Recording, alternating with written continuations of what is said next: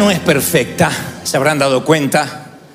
Tiene sus accidentes, tiene sus cascadas, tiene sus escombros que hay que tratar de saltear. Pero la vida tiene significado. La vida significa algo.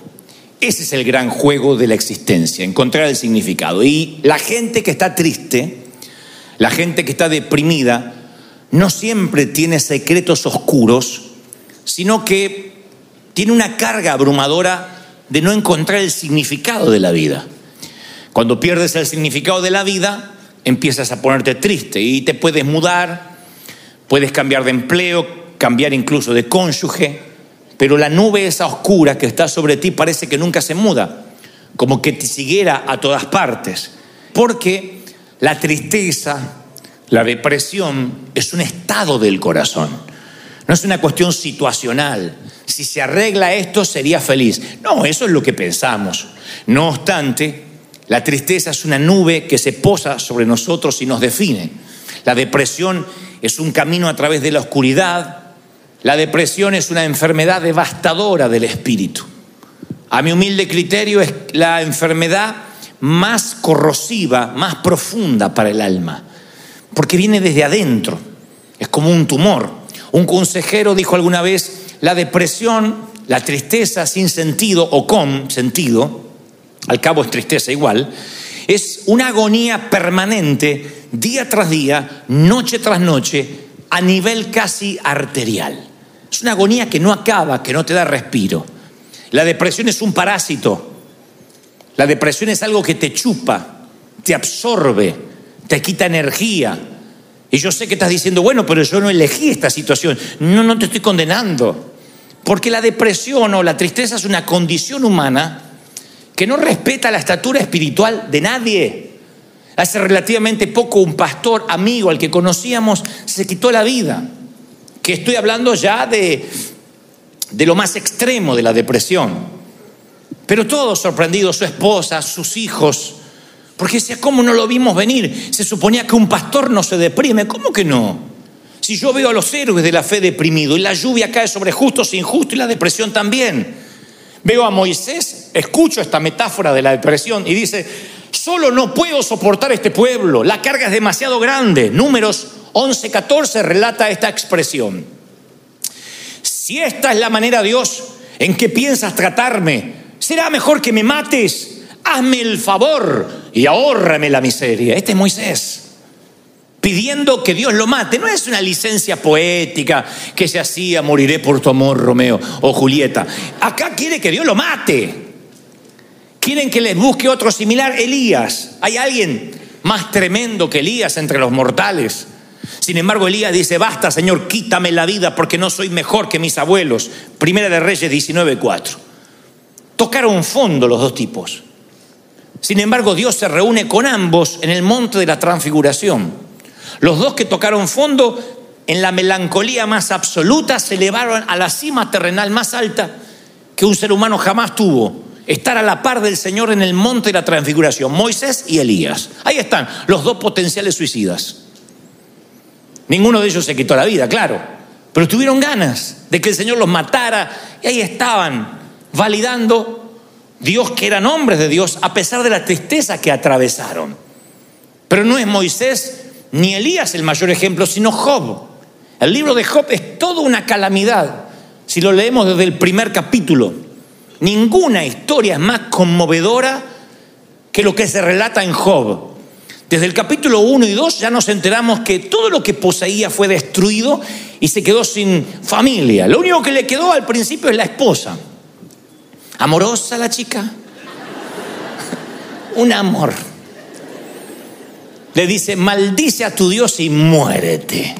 Lo instó al suicidio al viejo. Maldice a tu Dios y muérete, le dijo la mujer. Miren qué linda compañera de viaje, ¿eh? Pero Job supera las pérdidas físicas rápidamente. Lo que le preocupa a él, que es lo que nos preocupa a todos cuando pasamos tristezas, es la falta de respuestas. Job era un hombre millonario y supongo que era inteligente y podía hacerse de una fortuna otra vez. Pero no entiende por qué. ¿Por qué perdió todo? Si él no estaba en pecado, si él no metió la pata. A él le molestaba no entender por qué está pasando lo que pasa, como a ti. Ese es el key de la cuestión. Vamos al meollo de por qué estás triste. Estás triste porque no entienden por qué te pasa lo que te pasa. Dice, ¿por qué Dios no me guió cuando me casé? ¿Por qué Dios no me guió cuando fui a ese empleo? ¿Por qué Dios no me, no me guió cuando me mudé? Desde, desde, desde algo trascendental como compartir la vida con alguien. ¿O por qué Dios no me dijo que esa cafetera se me iba a romper? El difunto pastor Ray Steedman escribió, Pocas cosas son más difíciles que soportar el sufrimiento sin sentido. Si uno pudiera ver la razón por la que tenemos que pasar lo que pasamos, lo soportaríamos más fácilmente. Pero los problemas sin sentido son algo corrosivo para nuestro alma. Claro, sin sentido aparente. Cuando no entendemos por qué nos toca una temporada por el hospital. Ah, uno no lo entiende. A ver, capaz que como adulto sí, pero un niño, ¿hay explicación por la cual ver a un niño sufrir? ¿Qué hizo el niño? ¿Qué tan malo pudo ser para merecer estar confinado a una silla de ruedas, a sueros, a respiración asistida? Entonces uno cuando se pregunta por qué, por qué, por qué, y se lo pregunta muchas veces como Job, uno empieza a perder la fe, uno empieza a perder la esperanza. Porque a medida que más se arraiga la tristeza, más se pierde la esperanza. Y sin el ancla de la fe, sin el ancla de la esperanza es muy difícil revertir la situación. Por eso Job está paralizado y pregunta más de seis veces en un capítulo, ¿por qué? ¿Por qué? El Señor Jesús pregunta a su Padre, ¿por qué me has abandonado? Y ni Job ni Jesús en ese momento reciben respuesta. El Hijo de Dios no recibe respuesta del Padre, ¿por qué me has desamparado? Job no las recibe en todo el libro, ¿eh? Dios no le responde por qué. Y por lo que veo, nunca lo supo. Y no está mal preguntar por qué. El problema es pensar que nos merecemos, que Dios nos debe una respuesta. Porque ahí es cuando cerramos nuestro corazón hacia Dios. Cuando ya no es una pregunta, sino una exigencia al Creador. Y decimos, Dios me debe una respuesta, Dios exige una respuesta. Nosotros no somos quien para exigir respuesta, Dios es Dios. Dios sabe que no va a permitir más carga en ti que la que puedes soportar. Él no te va a dar más carga de la que tú puedas resistir. ¿Están conmigo, sí o no? Muy bien. Vamos entonces a las causas. Primero le voy a dar la patología y después la terapia para que se lleven a casa y vayan a la farmacia más cercana a reclamar el medicamento que les voy a recetar hoy. Pero vamos a las causas, porque alguno está pensando, pero, pero yo tengo depresión o no. Bueno, vamos a las causas. Hay causas que son situacionales. o sea, esto es sencillo, hay un vínculo muy fuerte entre lo que nos pasa y lo que sentimos. O sea, si te está yendo mal, vas a pasar momentos de tristeza y se te respeta. Si ves que el saldo del banco es muy inferior a las cuentas que tienes sobre la mesa, no vas a celebrar. No voy a pretender, sonríe, sonríe, te llevan preso, aleluya. Ve con gozo a Collection, no pasa eso. Uno se entristece, ¿no? Uno choca el auto. ¿Quién choca el auto dice, ¡Ah, bendecido! ¿Quién? A menos que estés entiquelado, te entristeces. Y dice, no, no, aunque lo pague el seguro, te entristeces. Ahora, esa tristeza puede ser crónica, puede ser momentánea o puede ser el detonante de una tristeza que después no se va. Esas son situaciones, eh, causas situacionales. Una situación pudo haberte metido en un valle de sombra. Tú dices, sí, la verdad que sí, ahora que lo pienso fue aquella situación, aquella muerte, aquella noticia. A veces lo que te pone triste son causas físicas, lo que te deprime. Vieron que yo siempre hablo de lo que es somatizar. La somatización es que cuando tu alma se duele, el físico lo refleja. Lo dicen los médicos. Dicen, este cáncer es porque sus defensas bajaron. Las defensas cuando bajan, el sistema inmune es atacado por cualquier otra enfermedad. No tienes defensas naturales. Entonces dicen, somatizó, se enfermó. Pero exactamente al revés es igual. Cuando, por ejemplo, estás luchando con una enfermedad por mucho tiempo, dependes de insulina, dependes de medicamento, de diálisis, eso empieza a deprimirte. Hay gente que está triste porque está fatigado de estar, de estar enfermo. Entonces es muy probable que esto no sea una causa situacional, sino una causa física lo que te deprime. Después hay causas satánicas, claro que sí, diabólicas. Satanás ataca a Job de dos maneras, destruye la familia, las posesiones y le llena de llagas todo su cuerpo. Ahora, ¿cuál es el blanco de Satanás? ¿Ponerle una lepra a Job? No. El blanco de Satanás es que Job empiece a dudar de la bondad de Dios.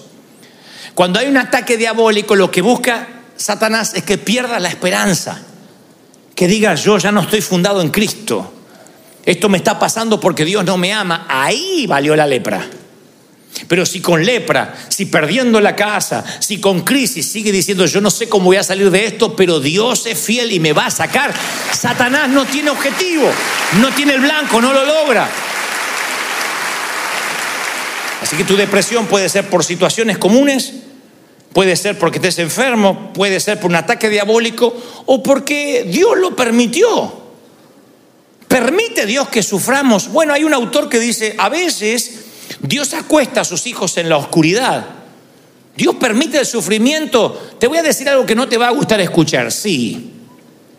Pero nunca cede el control, nunca. Nunca te dará más carga de la que sabe que podrías llevar.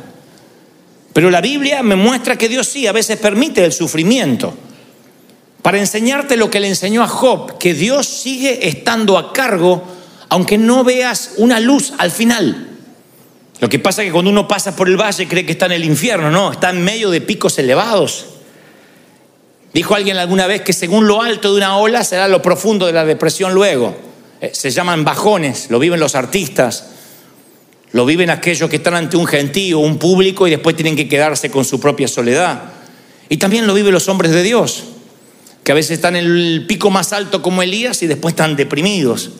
Pero lo contrario también es real, que cuando uno va por valles, por sombras, el Señor me dice que te diga, no te preocupes, no vas a terminar ahí. Yo voy a elevarte a zonas elevadas, vas a ir a picos altos, te voy a bendecir, te voy a prosperar, te voy a levantar. ¿De verdad lo crees, sí o no?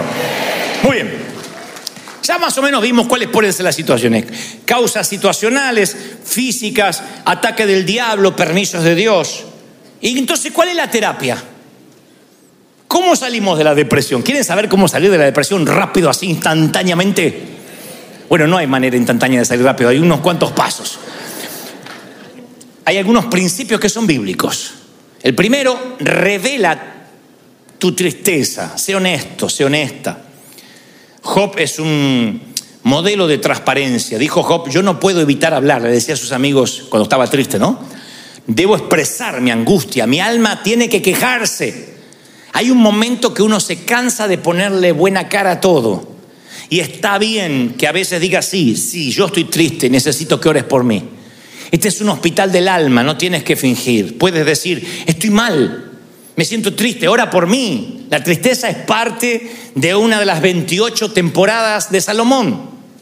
Así que está bien decir, estoy triste. Revela tu tristeza. Hay gente que dice, no, a mí me va todo por dentro. Te tragas eso y cuando esa amargura que no sale, se queda dentro. ¿Y qué hace? Una implosión. ¿Y saben lo que es una implosión? Es un edificio que se viene abajo hasta las bases. Una explosión sobrevives de una explosión, pero de una implosión no. Entonces no te tragues. Tienes una iglesia, tienes pastores, tienes gente amiga, dile estoy triste, ora por mí. Porque a veces no le encuentro sentido, me siento que no valgo para Dios. Entonces, primer paso, los que, estamos, los que están anotando la receta, habla. Habla. Getón, habla. Getón dije. Segundo, resiste tu depresión. ¿Qué es resistir? No es confesar positivamente, no tengo, no tengo, no tengo, no tengo. Es intencionalmente quiero salir de esta situación. El paralítico que está junto al estanque de Bethesda, Jesús le dice, ¿quieres ser sano? No es una pregunta retórica. Jesús quería saber si de verdad el tipo quería ser sano o le encantaba ser paralítico. Ustedes dicen, ¿y a quién le encanta ser paralítico? Y hay gente que le encanta la autocomiseración. Hay gente que le encanta que le den. Hay gente muy necesitada en las luces de los semáforos pidiendo. Pero hay otros que le quitas el cartelito de cartón y los manda a trabajar y se les acabó el negocio. Porque les encanta que le den, ganan más dándole que yendo a trabajar. Y hay gente que disfruta la tristeza. Le encanta dar lástima y decir, no, es que yo me encanta estar así, me encanta que oren por mí. Y ponen cara de borrego a punto de, de degollar y dice, oren por mí, estoy mal. Pero no estaba feliz, sí, pero se me fue la felicidad. ¿Quieres ser sano? ¿Quieren ser libres, sí o no? Pues una decisión. Uno tiene que decir, sí, yo quiero estar bien. Yo quiero estar sano, yo no quiero psicopatear a nadie. Porque algunos lo toman como el modo normal de vivir, un modo triste. No, no pueden, no pueden sonreír. Porque dicen, ya me acostumbré a vivir así. Y el Señor dice, resístete, cambia, cambia la cara.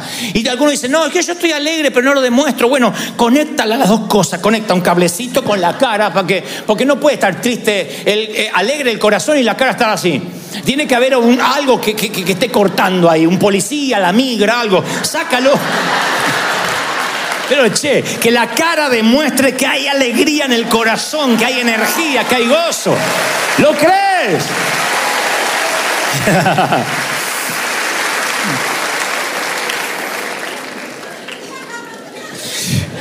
Al opuesto a la depresión, el doctor psiquiatra, el famoso Carl Menninger, dijo, quien está triste, yo le recomiendo que cierre su casa con llave, vaya al otro lado de la ciudad, busque a alguien necesitado y haga algo por esa persona.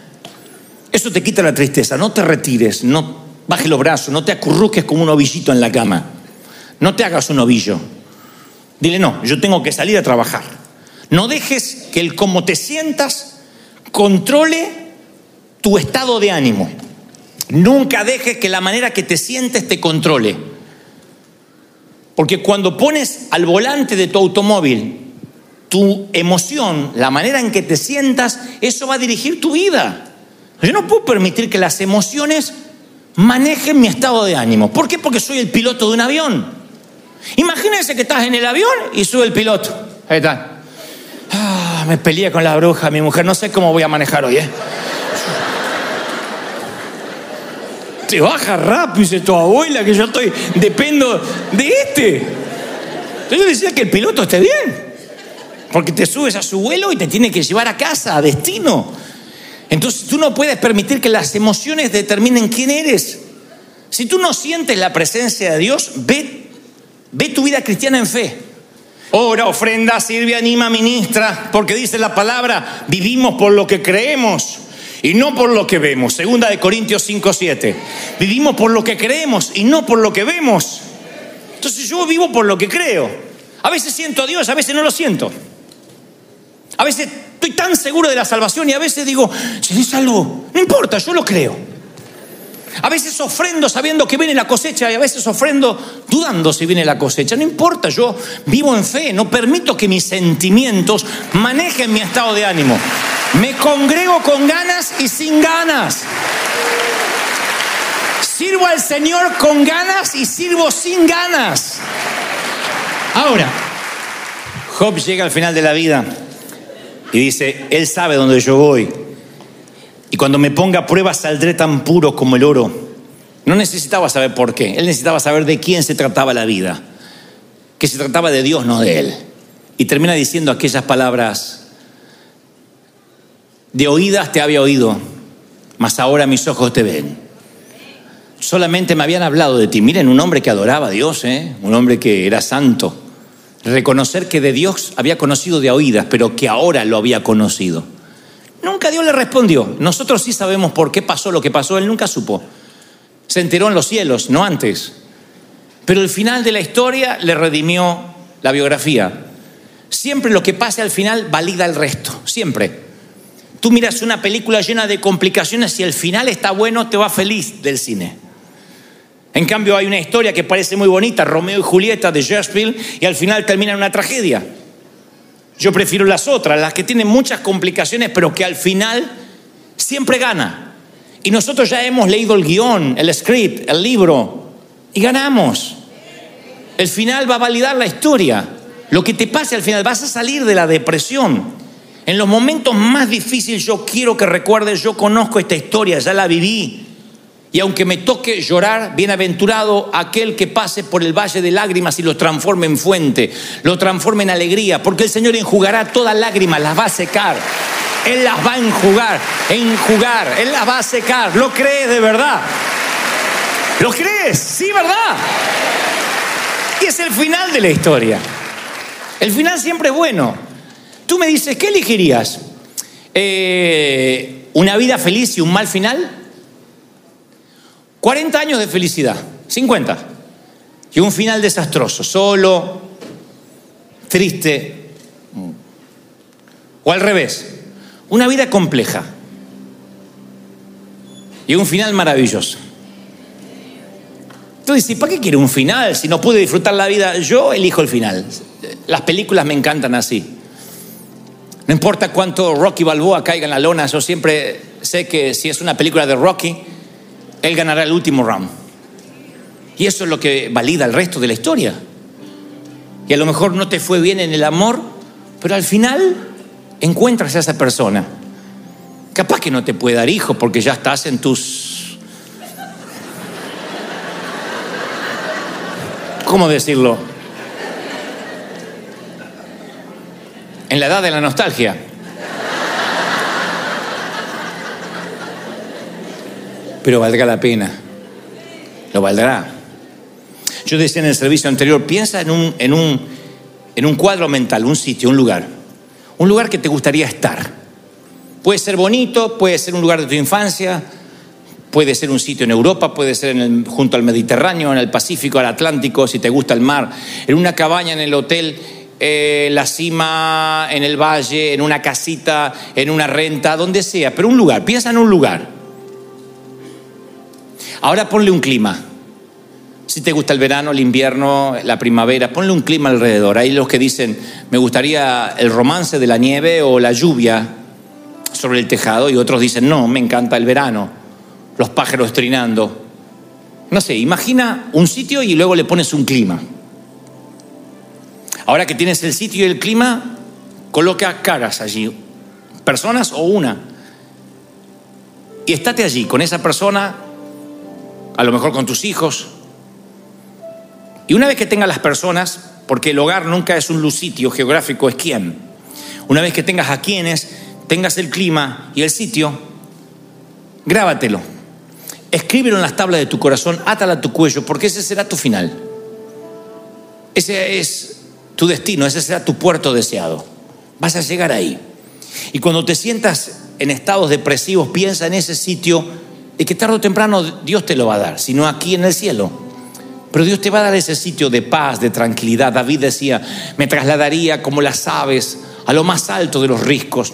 No buscaba un lugar pedregoso, seco y árido, sino un sitio que para él representaba paz.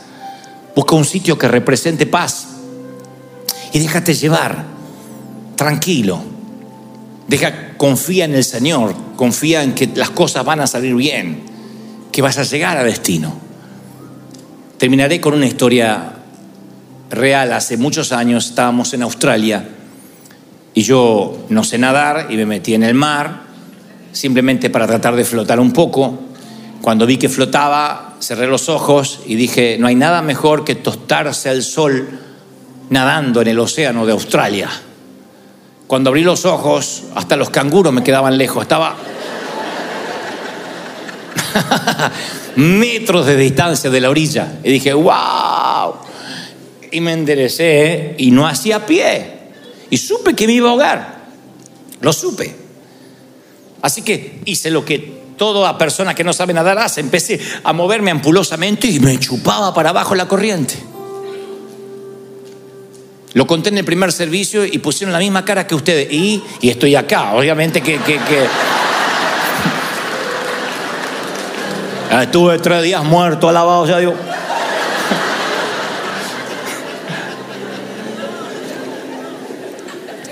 En un momento clamé al Señor, de verdad. Dije, Señor, ayúdame, ayúdame. Y la respuesta fue sencilla. Pero básicamente me ayudó para el resto de mi vida. Quieto. Yo sentí el Espíritu Santo diciéndome, quieto, relájate. Y fue lo que hice, no podía hacer nada. Si me iba a ahogar, no iba a ahogarme braceando o haciendo esfuerzo, desgastando mi energía. Así que me quedé quieto. Y la marea, poco a poco, poco a poco, poco a poco, me fue llevando de vuelta a la costa hasta que volví a hacer pie. No olvidaré nunca más esa sensación. La marea simplemente me fue llevando, fue maravilloso. Me llevó hacia el arena. En vez de hundirme, la marea me llevó a casa. Todo se trata de confiar y esperar. Cuando estés triste, descansa en el Señor. Confía de que el final de la historia va a estar bien.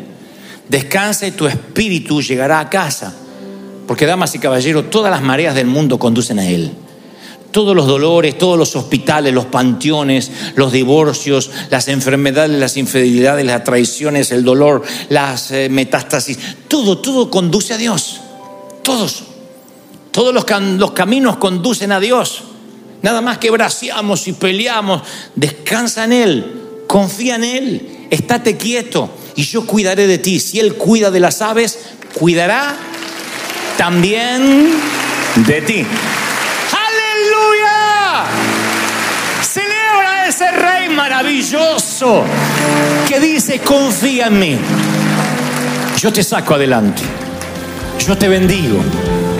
Yo estoy contigo, dice el Señor. Yo no te dejo hasta que no te bendiga.